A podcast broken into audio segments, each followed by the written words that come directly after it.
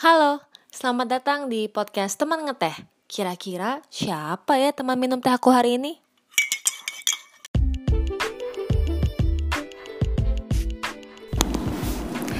Selamat datang kembali di podcast Teman Ngeteh. Hari ini spesial banget punya tamu yang pas banget nih bahasanya di bulan puasa ini yaitu eh, Mbak Ricci Putri. Halo Mbak. Halo Mbak Mita. Apa kabar nih? Baik, baik, alhamdulillah. Mbak Ricci ini ibu dari dua orang anak, benar ya? Ya. Dan dua kucing. Tadinya satu ya? Tadinya satu, terus dapat lagi. Baru ya, ini baru dua Baru, baru, kucing baru sebulan juga. nambah. Juga istri dari Mas Akbar Kapri gitu. Mungkin kalau misalnya lagi ngedengerin bisa cek-cek Instagram mereka tuh Akbar Kapri sama Ricci Putri.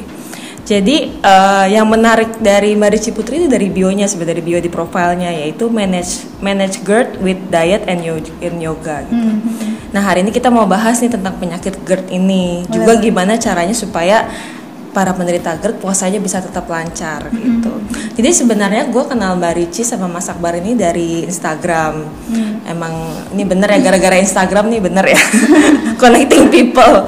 Dan yang bikin menarik dan gue jadi follow dia juga ya karena selain foto-fotonya yang bagus, terus sama yang tadi profilnya itu yang berhasil manage GERD, gue jadi penasaran sebenarnya. eh, penyakit ini tuh gimana cara manage-nya gitu. Mungkin dikasih gambaran singkat dulu. GERD itu uh, singkatan dari ini dari Google ya. Correct me if I'm wrong ya. Gastroesophageal reflux disease yang merupakan penyakit saluran pencernaan akibat asam lambung yang naik ke esofagus. Itu reflux. Uh, ini disclaimer aja gue sama Mbak Ricci bukan dokter. Tapi kalau misalnya bener ya, Ini berdasarkan pengalaman aja nih. Ah, ah, ya makanya kita sharing berdasarkan pengalaman aja. Jadi kalau misalnya nggak dengerin dirasa kayaknya masih butuh pembahasan lebih lanjut, mungkin bisa ke ahlinya atau ke Iya, dokter iya. kali ya. Eh, Mbak Ricci cerita dong awalnya tahu punya GERD tuh gimana sih? Hmm, jadi aku pertama kali eh, ketahuan ada GERD itu bulan Februari tahun 2017. Itu aku inget banget, aku abis olahraga. Dulu tuh aku freeletics. Freeletics Eh, tuh ya? dia kayak high intense workout gitu. Oh. kayak push up, apa squat jump, apa segala macam burpees tuh. Itu aku rajin banget. Jadi seminggu aku bisa freeletics 2 sampai 3 kali session gitu, Oh, di rumah. Heeh, heeh. Tapi di satu sisi aku makan berantakan. Hmm. Makannya ngaco, nggak terjaga, nggak nggak mikirin deh pola hidup sehat apa segala macam tuh nggak mikirin. Mhm. Sampai satu saat selesai aku latihan, Hmm. wah jantungnya kok lagi tiduran nih, Hmm. kok tiba-tiba jantungnya berdebar cepet banget gitu, terus lama-lama sesak napas, Hmm. otomatis panik dong. Hmm, hmm. Aku langsung telepon waktu itu aku masih tinggal sama mamaku kan. Ini udah nikah apa belum? Sudah, udah nikah. Udah nikah. Nah, ini kan dua tahun yang lalu. Hmm, iya. Udah punya anak-anak juga. Udah punya anak juga. Ah, aku telepon mamaku karena kebetulan Mas Akbar lagi trip eh, ke Jepang sama Korea. Hmm. Jangka waktunya 10 hari. Jadi ya. intinya aku lagi sendirian banget. Terus tiba-tiba kena itu. Aku bilang ke mamaku, "Loh, ini kenapa ya? Kayaknya ada yang nggak beres nih." Hmm. Panik dong. Ya makin panik, makin debarannya makin kenceng kan. Betul. Udah, terus mamaku bilang, "Udah, udah minum minum air putih dulu. Udah, Tenangin diri dulu." Bilang. Hmm.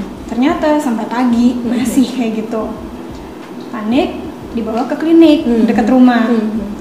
Sama kliniknya dibilang asam lambung. Pada saat itu aku have no clue sama sekali Hmm. asam lambung itu apa karena aku nggak pernah kena mah. Nggak pernah kena Nggak mah justru. pernah. Oh. Nggak pernah kena mah. Aku nggak pernah ada masalah sama lambung. Hmm. Terus nggak percaya karena sama dokternya dibilang Hmm. asam lambung. Hmm. Aku dikasih obat asam lambung waktu itu lansoprazol kalau nggak salah namanya. ya. Hmm. Eh, minum itu nggak efek juga ternyata Hmm, hmm, hmm. sampai tiga hari. Hmm. Tetap tuh jantungnya berdebar terus gitu Hmm. kan. Hmm. Akhirnya berangkat ke internis. Hmm. Sama internisnya dicek darah apa segala macem. Hmm. Tiba-tiba difonisnya malah kena penyakit yang lain, dibilangnya ISK. ISK. Gak ada hubungannya. Ini jauh. Nah, gak ada hubungannya. Tapi memang ada kebetulan Iya. ada ada infeksi lah. ya, Enggak, enggak sebenarnya kebetulan ada infeksi, Oh, ada tapi infeksi. infeksi itu tidak berpengaruh sama asam lambung yang aku Hmm. derita sebenarnya Hmm. gitu. Dikasihlah obat sama dia antibiotik, Hmm. which is makin parah dong Hmm, asam hmm. lambungnya. Hmm. Langsung masuk UGD. Masuk UGD baru di EKG di UGD. Hmm. Nah di EKG ketahuan lah dari situ sama dokternya kalau Mbak ini sudah positif, ini tuh Mbak GERD. Oh. Karena bedanya orang GERD Mm-mm. sama orang yang kena serangan jantung. Mm-mm. Kalau orang GERD, dia debaran jantungnya cepat, Hmm. sama dia sesak napas. Mm-mm. Tapi iramanya stabil. Hmm. Nah, kalau orang yang kena serangan jantung, iramanya berantakan. Oh, ini baru tahu nih bedanya. bedanya di situ. Jadi aku dijelasin sama dokter di UGD seperti itu. Aku dikasih lihat tuh hasil UGD-nya oh ya stabil ya gitu kan. Dan itu kayak aku cuma dikasih oksigen sama dikasih infus yang mungkin isinya obat buat penurun asam lambungnya. Udah itu kayak cuma hitungan satu jam. Iya udah benar-benar. udah enakan. Udah gitu. Berikutnya ya udah. Ternyata karena aku masih nggak mengira kalau asam lambung se seefek itu sama apa yang kita makan Mhm. aku makan tetap ngasal dong Hmm. ya tetap makan yang biasa makan ayam goreng lah kentang goreng lah ya setiap makan itu kambuh lagi Oh gitu. terus tuh berbulan-bulan kayak gitu walaupun aku udah dikasih obat Hmm. asam lambung itu Hmm.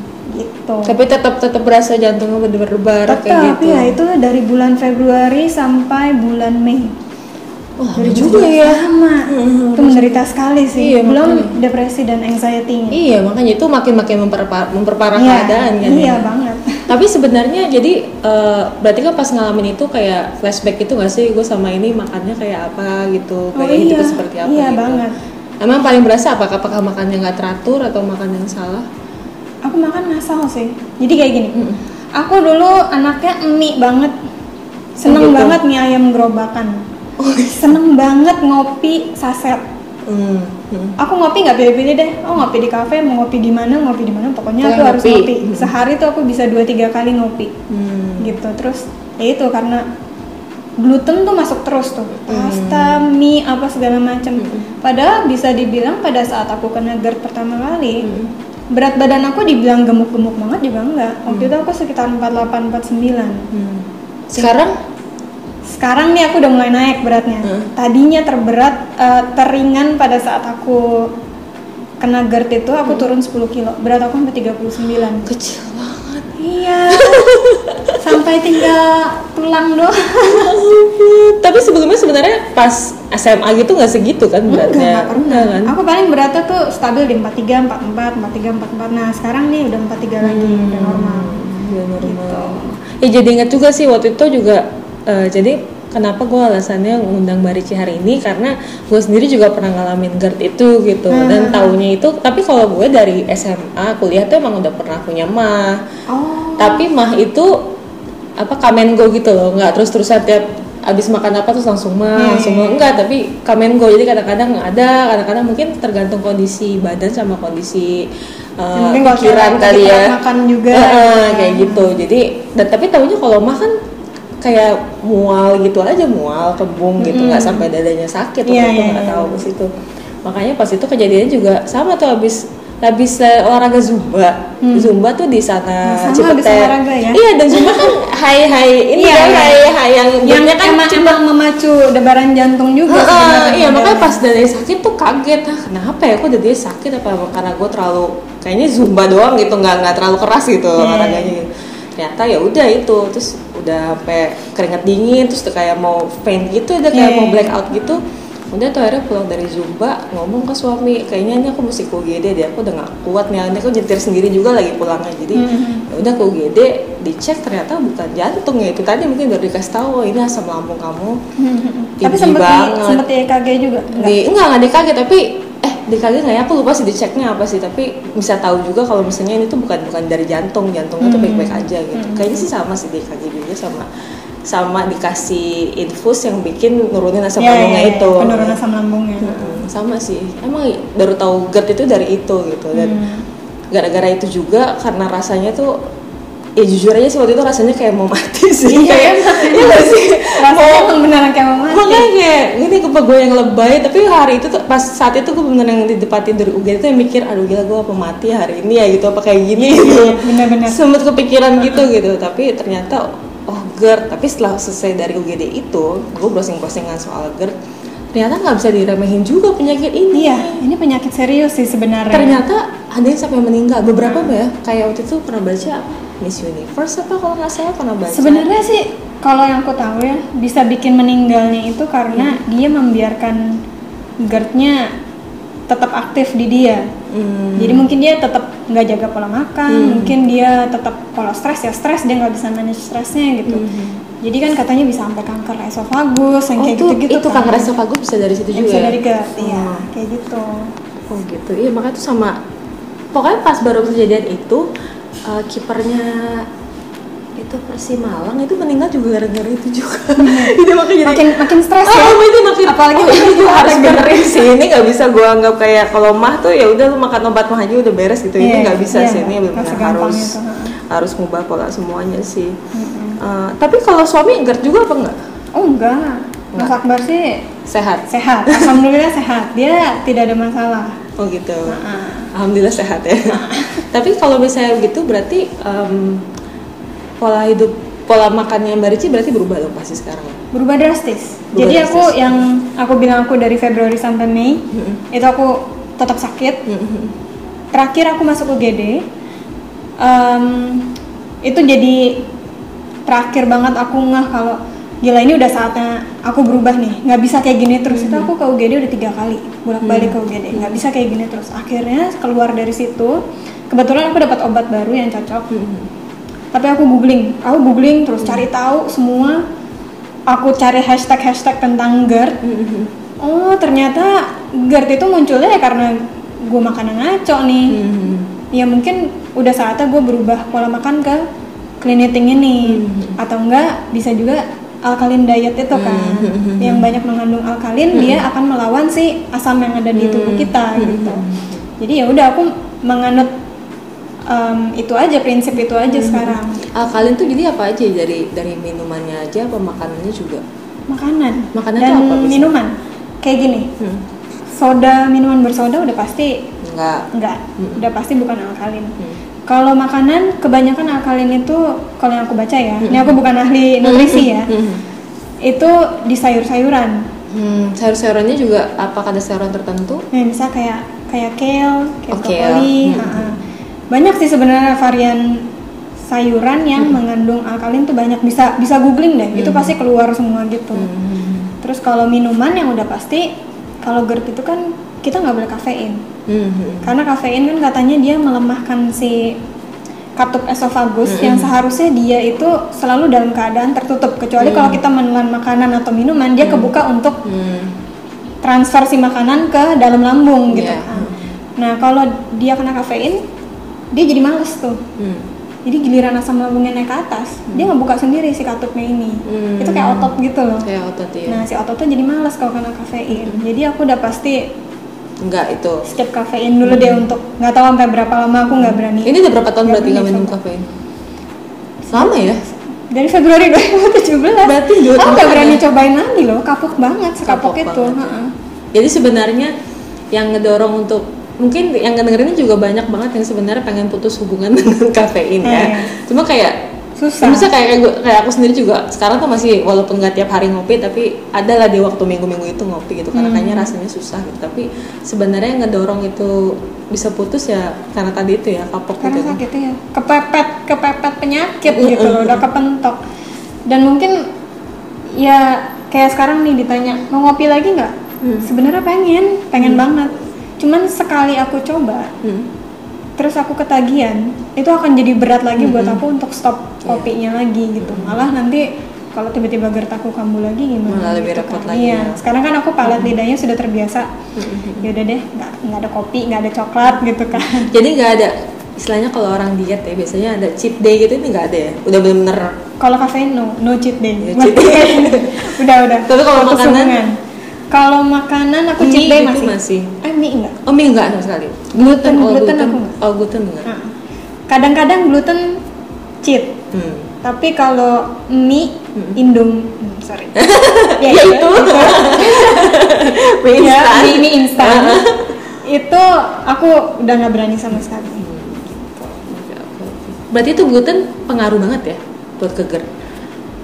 Eh, soalnya dari awal aku ke dokter, dokternya tuh bilang, pokoknya hindari semua yang berbasis tepung terigu, kayak pasta, Roti. mie, roti. Nah, dia bilang kalaupun mau roti, coba roti gandum yang masih berserat. Mm-mm. Setidaknya Yang dia whole- masih bantu. whole ini ya, whole Nah, dia ya. masih membantu si lambung untuk digest si glutennya ini dia bilang gitu. Jadi Iya mungkin nggak banyak yang nggak sadar juga sih ternyata kayak roti kan simple banget tapi sebenarnya tuh kalau misalnya badan kita iya, kita terbiasa dari dulu sarapan roti roti. Wah, padahal itu itu salah besar sih sebenarnya. Iya benar benar benar. Berarti sekarang kalau misalnya dilihat dari sarapan ya, mungkin selama ini aku kan sering lihat juga tuh di Instagramnya Mbak Ricci uh, makanannya sehari-hari kayak apa aja gitu. Tapi mungkin yang ngedengerin nggak semua tahu. Uh, Biasanya kalau dari sarapan dirunutnya makanannya gimana tuh?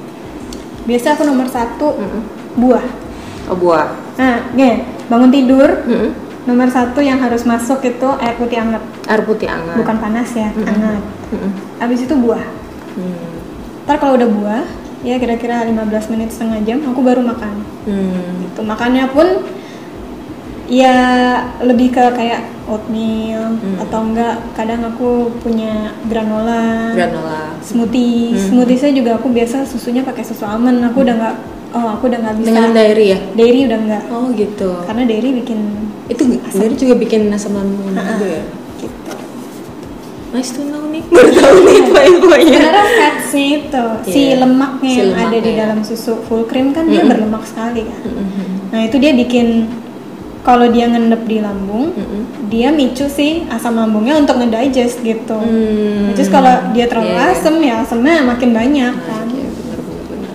Tapi kalau gitu berarti eh Mbak Ricci doang yang menerapkan itu atau serumah anak-anak juga Serumah. ngikutin? Serumah ini. Kasih ada anak-anak itu pun justru malah hebat loh. Orang-orang susah nggak ngasih kebiasaan sehat, tapi malah anak Nah, ini cuman anak-anak aku masih masih kasih mereka uh, kebebasan kayak sesekali dua kali mereka mau jajan di sekolah Hmm. atau enggak kadang kalau ada yang ulang tahun suka pada kasih Iya, goodie bag goodie ya, bag kan snack-snack itu ya. itu kan isinya ya ampun Begitulah ya. cuman biasanya aku kasih ke mereka gini aku pilih Hmm. jadi misalnya di dalam goodie bag Mhm. ada wafer, ada susu, ada apa, ada ciki-ciki, ya, ya itu, Hmm, ya hmm. makanan-makanan Iya, iya. itu semua, Hmm. MSG MSG itu. Nah biasanya aku cut MSG Hmm. enggak, Hmm. wafer masih oke. Hmm. Kalau mereka mau susu UHT ya udah nggak apa-apa gitu. Hmm. Tapi ya itu nggak yang daily Nggak juga daily, kan. ya. tapi tapi sebenarnya ma- makan pagi, makan siang itu ngikutin. Ngikutin apa? Oh hebat ya. Untungnya mereka karena dari kecil ya. Oh dari kecil juga emang udah biasain. Enggak, jadi sejak aku kena GERD, mereka terbiasa dengan pola makan aku kan. Mm-mm. jadi akhirnya ya kalau aku masak ini ya mereka nggak nggak komplain ya udah ikut makan Ya mereka tahu makanan itu ya. iya kayak nasi Mm. Aku biasa pakai beras coklat sempat aku pakai beras merah beras hitam mereka makan nggak apa-apa. Mereka happy happy aja gitu loh maksudnya nggak yang spesifik nggak mau harus harus beras putih gitu enggak mereka dikasih beras coklat ya Fine gitu ya. aja ha-ha. Jadi sebenarnya tergantung kita ya itu sih kalau misalnya kita pengen anak-anak kita makannya sehat ya kitanya sendiri juga harus kasih kayak dari dapur ke dari dapur kita udah harus Iya. nasinya kayak gitu Iya, jadi mereka itu- terbiasa Iya, dan mereka ngeliat juga orang tuanya makannya kayak gitu gitu. Mm-mm, Jadi harus ya- kita yang contohin kan itu itu yang susah sih. Iya, iya. itu yang sulit. Oh jadi itu karena aku kepentok itu tadi ya. Iya. Karena tadi karena kapok tadi itu ya. Iya. Terus berarti em, ini kan bulan puasa dan biasanya menjadi tantangan juga nih buat yang punya ma, punya GERD ini puasa tuh katanya lebih menantang lah buat mereka karena asam lambung Hmm. cenderung lebih cepat naik. Itu benar nggak Iya, sih? iya. Atau enggak? sebenarnya kan katanya ada teori kalau justru kalau kita berpuasa kita detox kan Oh iya sih. katanya kan gitu sebenarnya yang kalau menurut aku salah adalah orang kalau sahur Mm-mm. sahur langsung makan berat Oh iya. itu yang bikin asam lambungnya ya ya naik lah pagi-paginya gitu mungkin ya jadi nggak enak perutnya Hmm. gitu apalagi yang punya mah gitu kan Mhm. cuman kalau aku tahun lalu itu aku puasa jujur nggak nggak bisa full Mm-mm. karena waktu itu aku masih struggling naikin berat badan Hmm. aku makan dengan pola makanku baru seminggu puasa berat badanku turun 2 kilo jadi ya karena kan puasa kan Iya, saya iya, iya. makan apa-apa sedangkan Iya, iya. aku kalau daily biasa aku seharian nyemil ini nyemil itu Hmm. gitu kan nah turun berat badannya banyak jadi ya udah bolong-bolong karena masih ngejarin berat badannya balik ke normal dulu Hmm, gitu hmm, hmm. cuman itu makannya tetap sama kayak makanan daily aku kayak sahur Mm-mm. makan buah Oh Oh, sahur tetap buah. tetap harus bangun, ada bangun buah tidur buah Nah, gitu harus ya. ada sayur harus ada ya karbo aku nggak masalah sih dengan karbo gitu kan ada orang-orang yang spesifik mereka diet skip karbo skip karbo Nah, ya. menurut aku kita in moderate aja Hmm. Karbo tetap boleh protein boleh lemak boleh tapi, Tapi tadi nasinya nasi berlebihan. coklat nasi ya? aku nasi coklat Coklat.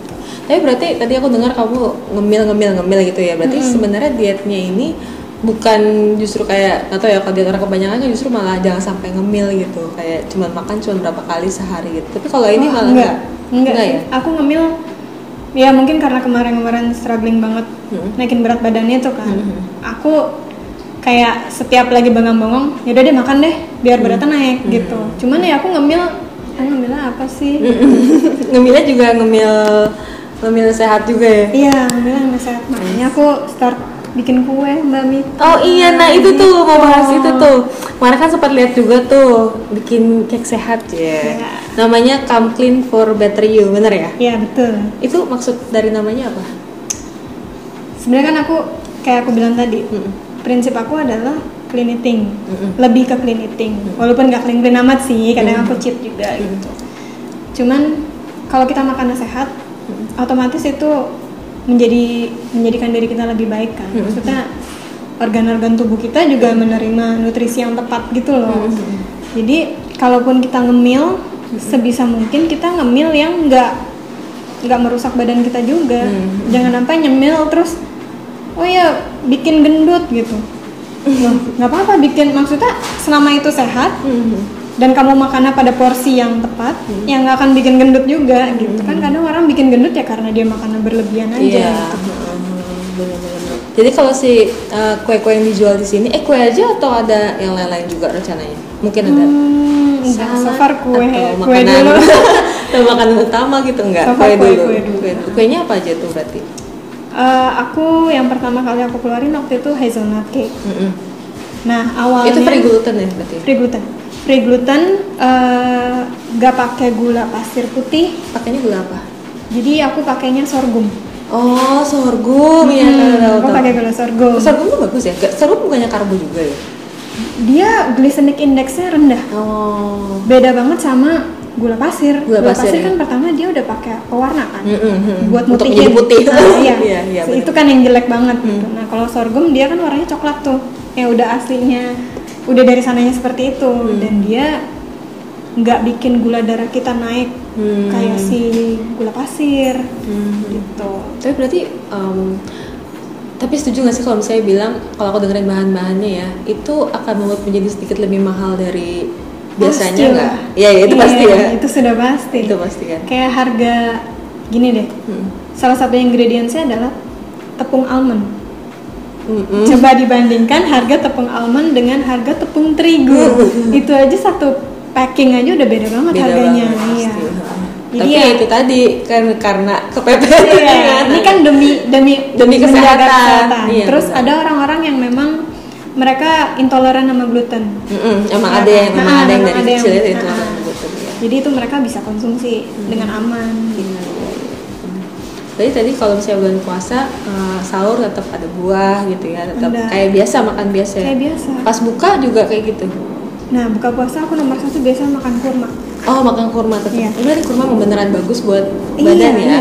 beneran bagus. Maksudnya Hmm. dari dulu kan Nabi juga Sudah mengajarkan mengajarkan itu. Hmm. mengajarkan kita untuk buka puasa sama kurma. Tapi bener Mm-mm. kita makan kurma satu biji dua biji untuk buka puasa Hmm. langsung udah berubah tadinya lemes-lemes Mm-mm. rasanya berubah nah pada saat kita udah selesai makan kurma kita sholat Mm-mm. maghrib udah nggak males dong Mm-mm. Mm-mm. ya nggak Iya. biasanya kan kalau makannya udah tiba-tiba begitu buka puasa kita langsung makan besar kekenyangan Mm-mm. Udah nggak Ngantuk, teler. Iya.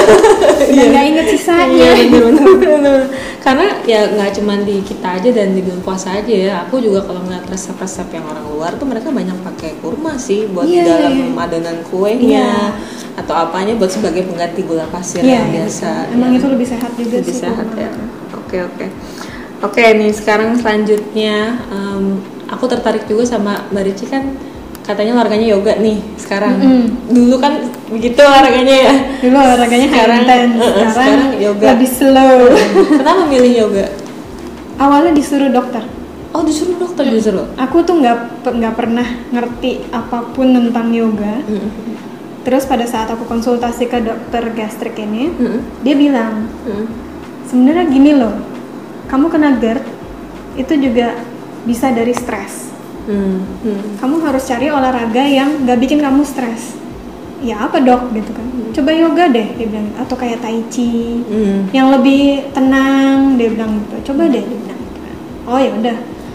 Aku coba dong ikut kelas yoga pertama kali. Waktu itu masih masih dalam proses pemulihan. Hmm. aku masih yang kadang-kadang suka tiba-tiba sesek. Masih. Masih? masih. Jadi kelas yoga pertama aku itu aku malah stres Eh tapi beneran lah yoga tuh susah loh. karena aku nggak tahu gerakannya sama Iya, sekali Mbak. heeh. jadi aku kayak disuruh down dong disuruh Iya iya iya. kalau kalau aku kayak hah hah aku cuma ngeliatin orang-orang terus kayak oke aku niruin oke jadi akhirnya nggak bisa fokus sama katanya kan fokusnya pernafasan Heeh. fokus pada gerakan Ini fokus sama gerakannya Iya, bener apa enggak? iya, iya, kita kayak masih bingung-bingung gitu nah itu pertama session pertama aku yoga agak Hmm. fail tuh buat aku cuman pas sudah kedua ketiga Hmm. oh aku udah mulai hafal nih ini tuh yang gerakannya ini ini yang ini gitu Hmm. Tapi pertama di itu ya di tempat sanggara bukan di rumah ya.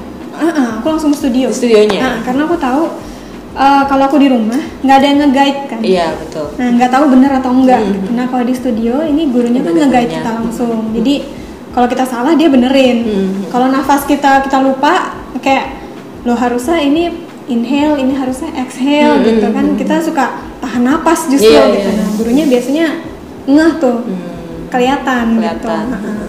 Tapi eh, beneran pengaruh nggak yoga ini Pengaruh ke banget. kehidupan? Jadi bukan cuman kesehatan badannya tapi seluruh Kehidupan. kehidupan gitu. sangat berpengaruh sih Iya ya. Iya, Gimana kan yang tadi dibilang kalau yoga tuh kita fokus pernafasan, Mm-mm. fokus instruksi si gurunya. Mm. Itu secara otomatis kita nggak mikirin dunia luar. Hmm. Jadi kita mikirin ya present aja. Yang pada saat ini kita lagi latihan nih. Mm-mm. gitu. Kita nggak mikirin, aduh anak pulang sekolah belum dijemput, aduh ini Mm. belum masak di rumah. Mhm. Kita ibu rumah tangga ya, Mhm. monkey monkey Iya, main gitu loh. Jadi kayak Kayak ini ada dipikirin ini dipikirin gitu kan. yang kebuka di kepala itu gitu. terus gitu. Hmm. Nah, itu selama 60 menit ya biasanya yoga kan 1 sampai satu setengah jam kan. Hmm. Itu kita free dari pikiran-pikiran kita yang Hmm. berantakan itu. Ya udah kita tenang, ngikutin instruksinya Hmm. gitu. Pada saat setelah ya setelah selesai kelas biasanya tuh rasanya enak banget, Mbak. Kayak tenang gitu. Terus Iya, iya. nggak nggak yang kepikiran macem-macem nggak ya udah pokoknya abis meditasi Mhm. ya kita terima kita apa adanya aja Mhm. kalau kita sakit ya kita terima dulu Mhm. jangan kita bawa stres Mhm. terima dulu sakitnya nanti pelan-pelan pasti akan sembuh gitu kita harus positive thinking terus gitu loh mbak Jadi sebenarnya bisa jadi kayak latihan bukan buat badan aja tapi kayak latihan kalau kita menghadapi masalah juga bisa Iya. jadi lebih tenang ya. Iya. Terus yang menarik lagi, ini yang yoga bukan Barici doang loh, ya kan? Mas Akbar juga kan? nah dia ketularan Itu kenapa dia jadi ikutan yoga? awalnya setiap aku selesai kelas yoga aku sering cerita sama dia kan Hmm. seru loh yoga gini gini gini lihat deh bisa diajarin kayak gini nah eh, setelah aku berbulan-bulan mulai kan dapat dapat beberapa pose yang buat cowok mungkin itu challenging ya Mm-mm. Eh, yang kakinya diangkat gini lah Iya, kakinya iya. diangkat gitulah Hmm. gitu itu pada saat aku udah enakan ya keadaan kesehatan dari Hmm. GERD-nya tuh udah enakan Hmm. dia ngeliat aku bisa gini gitu gini gitu lama-lama dia penasaran dong nyoba Hmm. ikut-ikutan nyoba Mungkin kalau cowok kayak merasa challenging juga kali Nah, ya. buat dia itu challenging gitu. Nah pas nyoba, eh kok seru ya? Terus aku bilang, Hmm. cobain deh sekali-sekali ikut kelas yoga. Aku bilang gitu. Hmm. Nah kebetulan di studio aku buka buat khusus Cowok. cowok. Hmm. Makanya dia mau coba. Tadinya tuh dia nggak mau nyoba karena biasanya studio yoga isinya cewek semua kan. Hmm. Nah ya udah, dia ikut kelas cowok, keterusan sampai sekarang. Iya ya. Tuh. Jarang nggak itu sekarang eh, kelas yoga buat cowok tuh jarang banget sih. Jarang. Kebetulan di studio dekat rumahku kebetulan ada. Jadi sebenarnya olahraga yoga itu tuh siapa aja ya? Siapa aja tua, Muda, muda, tua muda yang butuh. dan nggak ada orang yang nggak bisa yoga loh mbak. Iya sih. Aku pernah ikut kelas yoga sekali gitu. Eh sekali atau dua kali. Cuman ya itu susah kalau menurut aku mungkin karena itu tadi aku nggak present mungkin. Nah, terlalu Itu- mikirin. Ah, terlalu Oh, mikirin. nggak bisa nih, nggak bisa Ah, gitu ah, kan. Terus Iya. jadinya memang keringet banyak banget yang keluar. Kita suka Nah, bingung sih di- orang detoxnya orang yang nggak pernah biasa ah, orang yang nggak pernah yoga mungkin mikirnya ah yoga doang gitu doang enggak loh itu bener-bener Iya. uh, olahraga yang ngolah semuanya gitu tapi itu juga bukan dari fisiknya aja tapi juga dari mindfulnessnya juga iya. dilatih di situ yoga kan dibilang olahraga yang mind, body, and soul kan. Mm-mm. Jadi itu semua tiga-tiganya kena gitu loh. Mm-mm. Beda sama olahraga yang emang cuman kayak fitness, ya kita fisik. fisik. Luar gitu. Ya Ah, fisik luar aja. Tapi mainnya kita nggak tahu. Soul kita gimana kita nggak tahu. Nggak ada meditasi nggak ada. Nah kayak gitu. Berencana mau jadi instruktur yoga nggak?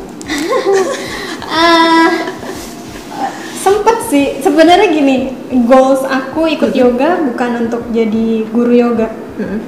Tapi lebih buat maintain kesehatan aku. Ya olahraga gitu kan. Cuman kemarin sempet ikut YTT Mm-mm. ya tapi aku masih banyak kesibukan yang lain Hmm. jadi kayaknya aku hold dulu aku hold dulu Hmm. tapi udah kepikiran biasanya emang kalau kita menyenangi sesuatu itu lebih mudah tuh iya iya iya, iya sebenarnya iya cuma mungkin karena pada saat itu aku eh pada saat ini aku banyak masih banyak urusan yang lain Hmm. aku mikir juga kayak kalau aku jadi guru sekarang pengen pengen pengen aja sih Hmm. cuman kalau jadi guru sekarang aku belum ada waktu untuk ngajar juga Hmm. gitu jadi aku hold dulu. Nanti kalau emang ada waktunya aku untuk ikut training lagi ya mau sih mau Iya. aja gitu. Semoga segera ya.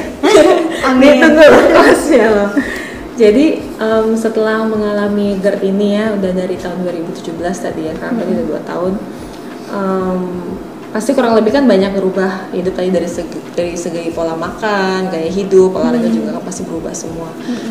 Tapi menurut kamu yang kamu rasain hikmahnya dari pas mengalami GERD ini apa sih? Hikmahnya? Kayaknya mengingatkan aku kalau orang tuh bisa diambil kapan aja main di atas ya. Hmm. pada saat kena GERD tuh sempat ngerasa kayak semaput kan? Mm-mm. ini udah udah di antara hidup dan mati nih rasanya gitu. Ya jadi lebih lebih nerima apa yang kita punya lebih bersyukur banget udah pasti terus kalau kita sehat anak-anak sehat suami sehat tuh udah lebih dari cukup deh buat aku sekarang. Hmm. gitu. Jadi rezeki setiap orang pasti punya punya porsinya masing-masing dari yang di atas selama kita usaha. Gitu. tapi kalau kesehatan mau kita jaga makanan kayak apa kita nggak pernah tahu gitu kan. Makanya kita syukuri aja apa yang kita punya selama kita sehat itu udah lebih lebih dari cukup banget sih buat aku.